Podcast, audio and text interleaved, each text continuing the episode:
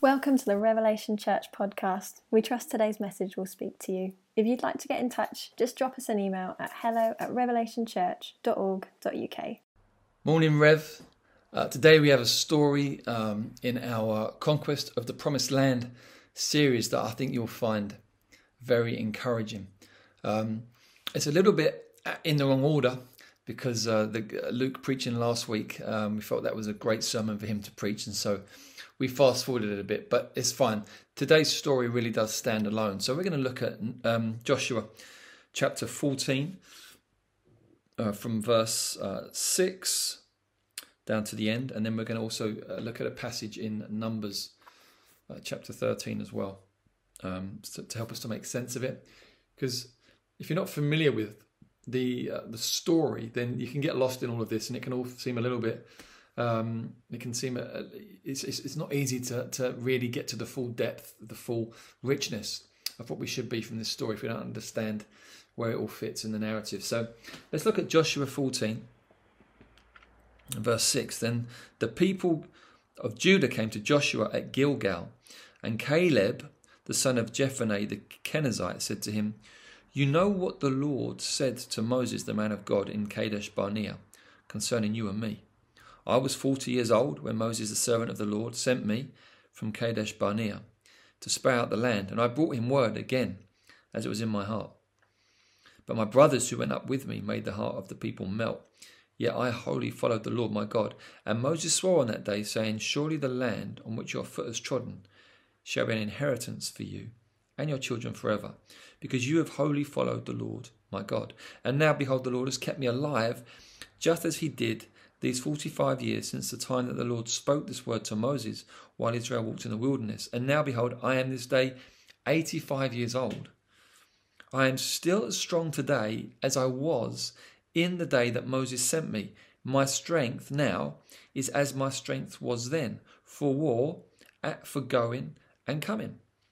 So now give me this hill country of which the Lord spoke on that day, for you heard on that day how the Anakim were there with great fortified cities, it may be that the Lord will be with me, and I shall drive them out just as the Lord said. Then Joshua blessed him, and he gave Hebron to Caleb the son of Jephunneh for an inheritance.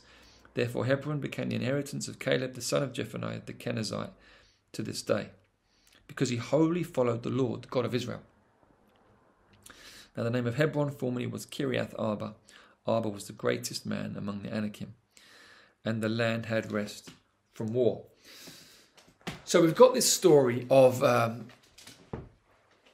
the people of Judah um, coming to Joshua at Gilgal. Caleb himself is associated with the tribe of Judah, and he comes up, and and and the conversation zones in on this very dear, precious conversation between two aged, faithful men of God. Because uh, if you remember, uh, back in the day, 45 years before, Moses sent 12 spies into the promised land to look around and bring back a report. Two of those spies were Joshua and Caleb. And, um, well, let's read what happened when those spies returned from their journey. And this is what Caleb is referring to in Numbers chapter 13, verse 25. At the end of 40 days, they returned from spying out the land, and they came to Moses and Aaron and to all the congregation of the people of Israel in the wilderness of Paran at Kadesh. They brought back word to them and to all the congregation and showed them the fruit of the land. And they told him, We came to the land to which you sent us. It flows with milk and honey, and this is its fruit. However, the people who dwell in the land are strong, and the cities are fortified and very large. And besides, we saw the descendants of Anak there. The Amalekites dwell in the land of the Negeb.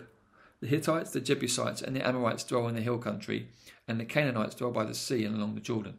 But Caleb quieted the people before Moses and said, Let us go up at once and occupy it, for we are well able to overcome it.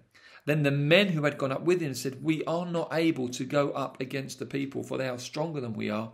So they brought to the people of Israel a bad report of the land that they had spied out, saying, The land through which we have gone to spy out is a land that devours its inhabitants. And all the people that we saw in it are of great height, And there we saw the Nephilim, the sons of Anak, who come from the Nephilim, and we seemed to ourselves like grasshoppers, and so we seemed to them. Then all the congregation raised a loud cry, and the people wept that night, and all the people of Israel grumbled against Moses and Aaron. The whole congregation said to them, Would that we had died in the land of Egypt, or would that we had died in this wilderness. Why is the Lord bringing us into this land to fall by the sword? Our wives and our little ones will become a prey would it not be better for us to go back to Egypt? And they said to one another, Let us choose a leader and go back to Egypt. Go back to Egypt, where our baby sons were thrown into the river. Go back to Egypt, where we were oppressed and enslaved. We were made to make bricks but without any straw. Go back to Egypt, where we were oppressed and persecuted. What could lead to such crazy thinking, such outrageous talk from the people of Israel? Here's what led to it unbelief. Ten of the spies, the ten other spies, in response to Joshua and Caleb's words of faith, we can do this. This is the land God has promised us. We can do this. Let's get on with it.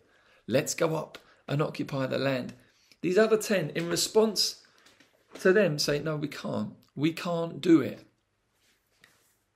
We're like grasshoppers in our own eyes and in their eyes. They're too big. There's too many of them.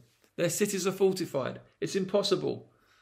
And then before you know it, the whole of the congregation is weeping and wailing. And before you know it, they want a new leader to take them back to Egypt. This is after walking through uh, a sea that God had divinely opened for them, uh, which had then closed in and consumed their enemies. How, how can that happen? How can a congregation of people be uh, moved from that point to this point? And it's a very serious moment because it's this point in direct response to this where God says, Do you know what? This generation will not inherit the land. And only two individuals made it from that generation, that adult generation, into the promised land Joshua, who we've been reading about in this series, and Caleb. They were the two guys who believed God. They saw the tall people.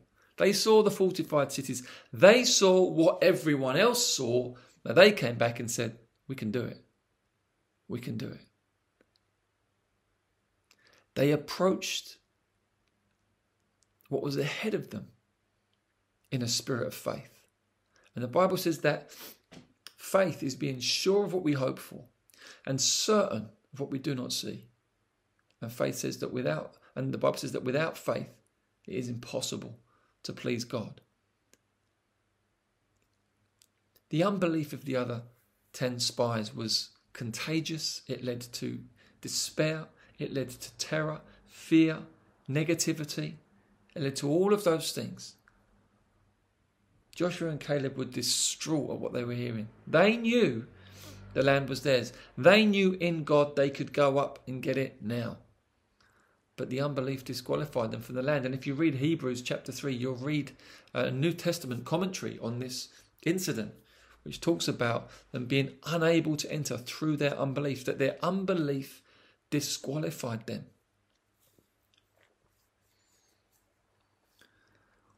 Today, I want us to think about living in a spirit of faith. What does it look like? Because it certainly doesn't mean that we live in unreality. The report was a fair report. The land flows of milk and honey. This is its fruit. There's huge people living there, fortified cities. It was a sober report. It wasn't. It, there was nothing wrong with that report. It was then the conclusions that they came to. Joshua and Caleb said, "We can do it." Why? Because God's promised us. Yeah, that, that's the situation, but God has said, so we can do it. The other 10 said, we can't do it. It's too much. That, that, that's the issue there. That's the issue there. They both saw the same thing. They both saw exactly the same thing. They were both met with exactly the same evidence. They didn't go to different lands. They went to the same land. They saw the same thing. But the, but the way they assessed it was completely different based on what? What, what can you root it down to? Based on what? Well, the language is very interesting here because, um, interestingly, the name uh, Caleb, um, there is some discussion about it, but it, it, it's very likely that it means whole heart, that it means one hearted. And it's interesting here if we look at Caleb's own um, assessment, really, of, of, what, of what went on. Um, that, that he had wholly followed, wholly followed the Lord my God. That, that Caleb saw the same thing, but he knew that God had promised them the land. And as a result, his assessment was completely different from the other 10. And then we get this great moment where there he is, 85 years of age. God has kept him. God has promised him the inheritance.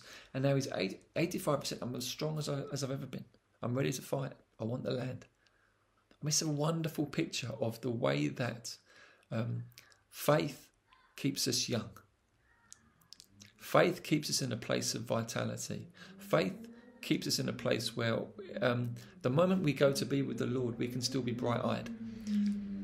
There can still be that glint in our eye because we're believing God, because we we are expecting God to do great things, because we've not been overwhelmed by the circumstances. We've not allowed the circumstances to dictate our assessment of what's going on. We've we've soberly assessed the circumstances, but we say, yeah, but, but God said.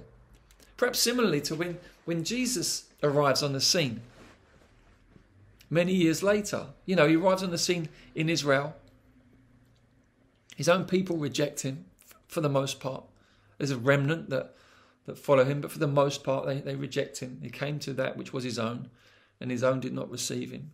He comes into a situation that just looks pretty dire. The, the state of the nation spiritually is not, it's not great. There's not been any meaningful prophetic uh, vision for a long, long time. Um, John the Baptist came just before Jesus, but before him, centuries of silence in terms of you know authentic prophetic voices. They're under Roman occupation. The best they've got are the Pharisees. You think, oh, wow, look, wow, what's going on? what's going on? And into the midst of it, Jesus says, I'll build my church. Into the midst of it, I'll build my church. The gates of Hades won't prevail against it. I'm going to do that. I've got a people, Jew and Gentile, I'm going to bring together. I'm going to do it. Nothing's going to stop me. Nothing's going to stop. The, the Roman Empire won't stop this. Nothing can stop this. The the situation of the uh, the Pharisees and the Sadducees squabbling and um, play acting. That's not going to stop this. Nothing's going to stop this. I will build my church. He he he comes into the midst of a hopeless situation, really and uh, he just he follows the father's plan. Have you ever have you ever pon- the, the most influential man in history, without doubt, the most influential man in history? He doesn't do what what we might expect. He doesn't travel huge distances. He doesn't write anything. Um, invests really in uh, invests is for the most part into 12 guys has a few other friends um, ministers to and, and, serves the crowds. But by the time he by the time he's crucified and uh, risen from the dead, there's a few hundred. You know, there've been plenty of other so-called messiahs who, who had gathered such numbers. It didn't didn't look didn't look anything super impressive. You think is that it? But the words of Jesus ringing throughout eternity, I'll build my church. I will build my church. The gates of Hades will not prevail against it. You see, it it's it, again it, it it defies natural logic. We assess the situation. This is what it is, but there's something more going on. This is what it is, but there's something greater going on. Joshua and Caleb assess it. Yeah, this is what it is, but there's something greater going on. Jesus assesses it, but there's there's a purpose here that has that that that has been going from the beginning of time, and will come through to the end, and nothing can stop it. Nothing can get in the way of it. Nothing can subvert it. Nothing can knock it off course. Nothing can destroy the purpose of God. Nothing can undermine or hold back um, the, the plan of God. Nothing can ward off the hand of God. It can't be done. It can't be done. And so if we now fast forward to our to our day where you know you think what's what what what how has the church done, for example, over the last year and a half with the COVID pandemic? Pandemic. I want to be honest with you. I think that's the least of our troubles. I really do. I think that's the least of our troubles. I think. I think. I think there have probably been some people who, for some for different reasons, would not be so connected to a church as they were before uh, the pandemic, and there'll be others who would have joined. It probably won't be hugely different. It's the least of our worries when we think about the spiritual landscape. Really, the issues we need to be uh, concerned about, you know, are a, a complete change in the way that people are thinking about life, considering life, what matters, what's important, the place of God, who they are. In our part of the world now, unlike many parts of the world, but in our part of the world, there's been a, a wholesale exchange of any sort of biblical truth for completely different uh, assessment of life and values. It's uh, it's a it's a wholesale exchange uh, now of from of thinking that has no space for the centrality of Jesus. It, it might have a space for uh, everyone having their own little belief, and that's fine. But for Jesus Christ to be central, for the one who made it all, to be glorified and honoured and worshipped and praised, there's no there's no room for that anymore. That's what we're up against. The question is, with what spirit are we going to engage with it? In what spirit? Will, will we be like those people weeping and wailing and beating our chests and despairing and saying, Woe is us? What's the point? We're not getting anywhere. Might as well just. Now, Egypt represents the world.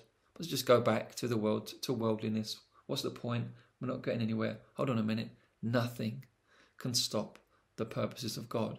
Over the over the centuries and millennia, um, there have been different cultural moves, different waves of this, that, and the other. None of them have been able to stop the purposes of God. Um, the church around the world is uh, advancing and multiplying uh, more spectacularly than it has ever done. Our part of the world, our cold corner of the world, is an exception. Um, but I've got faith for this cold corner of the world as I do for the ends of the earth. And I, I and and I think even even if we have to wait uh, decades like Caleb before we begin to see um, the inheritance, before we begin to see this land and the multitudes turn into Christ, well, so be it.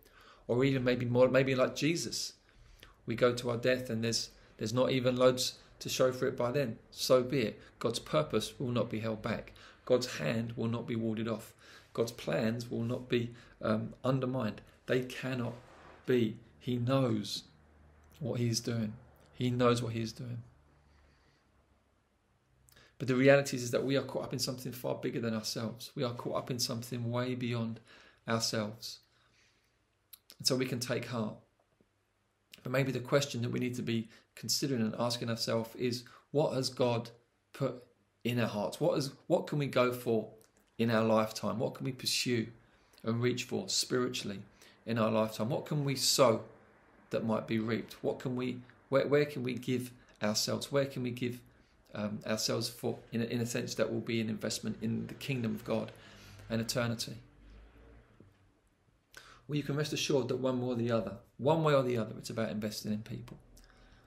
One way or the other, put, taking what the Lord has put in you and putting it into others bringing words of life, words of hope, words of truth and grace, speaking of Jesus and demonstrating what he's like to others, it will yield a harvest of righteousness. You can rest assured of that. You can rest assured of that. And I just want to encourage us really as we consider this next season going forward with you know life returning to some sort of uh, normality um, that we would approach it with a spark in our eyes, that we would approach it with that Caleb spirit, that spirit of faith, where we would say, Hey, look, I've run, but I'm ready to run some more. I've fought, but I'm, I'm ready to fight some more. I, okay, if there's some more battles, all right, I'm, God has given me the strength not to just fight, but to win. Uh, we will overcome. And to really take that on board and have that in our hearts, and to trust that as we do so, that God will bless that faith, that God will bring us this next season into um, into things that we probably couldn't foresee, things that we might not even be able to ask or imagine, but they will bring us into reality of His kingdom in and through the church, the likes of which we've never seen yet. I want to ask us to believe for that to press in for that, to pray for that, to ask for that, to fly the flag for that, uh, to blow the trumpets to declare that, to help exalt, encourage, lead one another into that, um, so that we so that so that as a people we can we can live in that spirit of faith, know the pleasure of God as we do so, and also know that we are walking into uh, the inheritance, walking into the land that, that God has promised us, and and playing our part, serving the purpose of God in our generation. Let's have that Caleb spirit uh, in Jesus' name. Amen.